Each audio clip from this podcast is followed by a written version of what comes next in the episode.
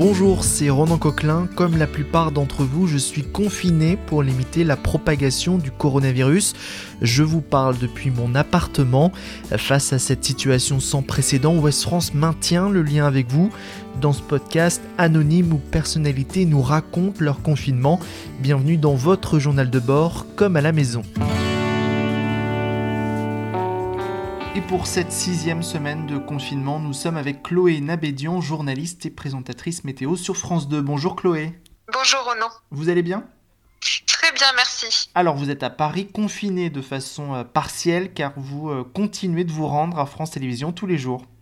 Alors, pas totalement tous les jours, mais une grande partie euh, du mois, effectivement, je pars pour euh, faire nos journaux météo, puisqu'on a un logiciel vraiment dédié à France Télévisions, donc on est obligé de tout produire sur place. En revanche, on a fait euh, le choix de passer en voix off. Les météos ne sont plus incarnés, car ça nous permet de diviser les équipes par trois. Donc, il y a juste le réalisateur météo, l'ingé son et la journaliste météo qui est présente, alors que d'habitude, il y a une équipe de 8-10 personnes pour euh, pouvoir euh, justement tourner nos, journaux météo. Donc ça a été le, choix qui a été fait pour euh, protéger au maximum les équipes. Et en parallèle, je continue à faire mon, émission pour France Info, Zéro Émission, où là en revanche, je fais les, entretiens depuis chez moi. Yann Anthony Nogues, avec qui je co-anime l'émission, fait ses propres interviews de son côté à Monaco. Donc vous avez revu toute votre logistique de travail oui, tout a été euh, repensé, remodelé pour pouvoir vraiment s'adapter à cette période. D'ailleurs, produire euh, trois minutes de journaux météo, ça demande beaucoup plus de travail encore parce que par la voix, on peut dire encore plus de choses, donc ça prend plus de temps.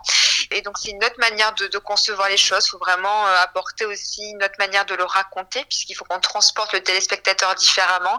Et pareil pour Zéro Émission, c'est plus ce magazine de 26 minutes, mais des entretiens de 6 minutes qu'on fait à distance. Donc, on a dû vraiment s'adapter à la situation.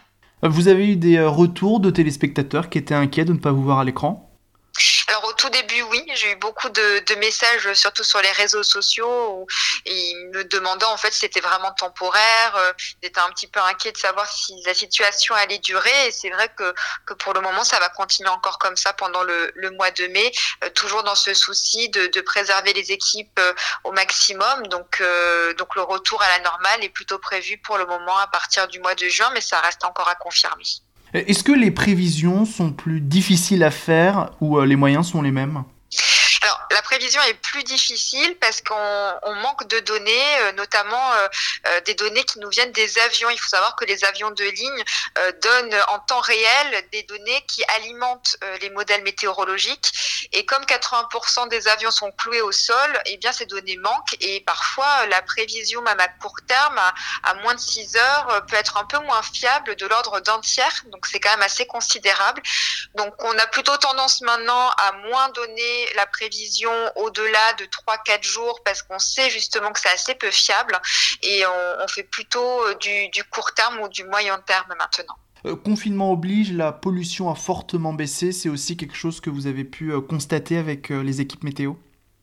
Oui, on, l'a constaté, ça se voit très bien sur les images euh, satellites également, cette différence qui était absolument euh, euh, dingue au moment du confinement. Après, moi, je mets toujours un petit peu des, guillemets lorsqu'on se réjouit justement de, voir cette situation, parce qu'il ne faudra pas assimiler les efforts que l'on peut faire pour le climat à une période de confinement qui, elle, est quand même très difficile à vivre. Et, je pense que le, le but aujourd'hui, c'est de savoir comment, après cette période de confinement, on va pouvoir allier les deux, une reprise économique tout en préservant euh, le climat. Oui, cette amélioration, ça serait bien que ça dure, mais ça s'annonce compliqué, on va dire, à partir du euh, déconfinement. Oui, c'est vraiment la, la problématique. Est-ce que tout va repartir encore plus qu'avant, euh, puisque les entreprises vont devoir tourner à plein régime aussi, les industries également, pour euh, se remettre de ces deux mois d'arrêt?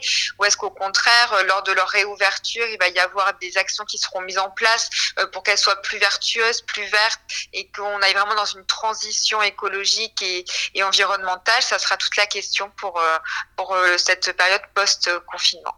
Vous espérez que ça va réveiller un peu les, consciences peut-être? L'espère et surtout on le constate euh, déjà avec ce principe de l'urbanisme tactique en train de se mettre en place dans de nombreuses euh, villes. Euh, l'urbanisme tactique, ce sont toutes ces, voies pour les vélos notamment qui vont être mis en place grâce à des plots, grâce à un marquage au sol pour essayer justement de favoriser la prise en main du vélo. C'est quelque chose qui était totalement mis de côté au tout début du confinement. Donc on voit aujourd'hui qu'il y a un essor vers ça. On voit qu'on demande aussi à Air France euh, de, si jamais effectivement euh, l'État les aide, et comme ça sera effectivement le cas, euh, de réduire des vols intérieurs, lorsqu'on peut faire ça à deux heures et demie en train. On peut voir qu'ils ont quand même des choses qui sont mises en place pour qu'ils soient plus vertueux également. Donc petit à petit, on se rend compte que la transition pourrait se faire dans ce sens-là et c'est plutôt une bonne nouvelle. et d'un point de vue plus personnel, comment vous vivez cette situation? Alors moi j'ai de la chance de continuer à travailler beaucoup, donc euh, je suis pas au chômage partiel, j'ai une activité au quotidien, donc ça ça me permet de me maintenir. Après j'ai pas échappé euh, comme tout le monde je pense, avec des jours avec et des jours sans. Euh, Lorsqu'on est obligé de rester un petit peu coincé chez soi, qu'on n'a plus la liberté de sortir comme on en a envie, forcément ça a un impact.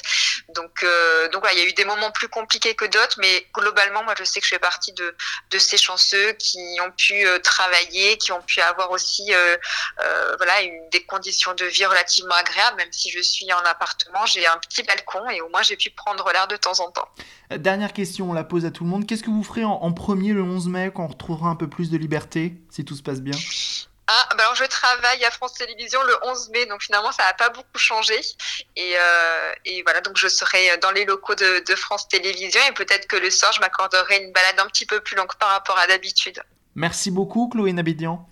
Merci à vous et à bientôt. Retrouvez cet épisode ainsi que nos autres productions sur le mur des podcasts et aussi sur notre application Ouest France. N'hésitez pas à nous mettre 5 étoiles si vous avez aimé ce programme.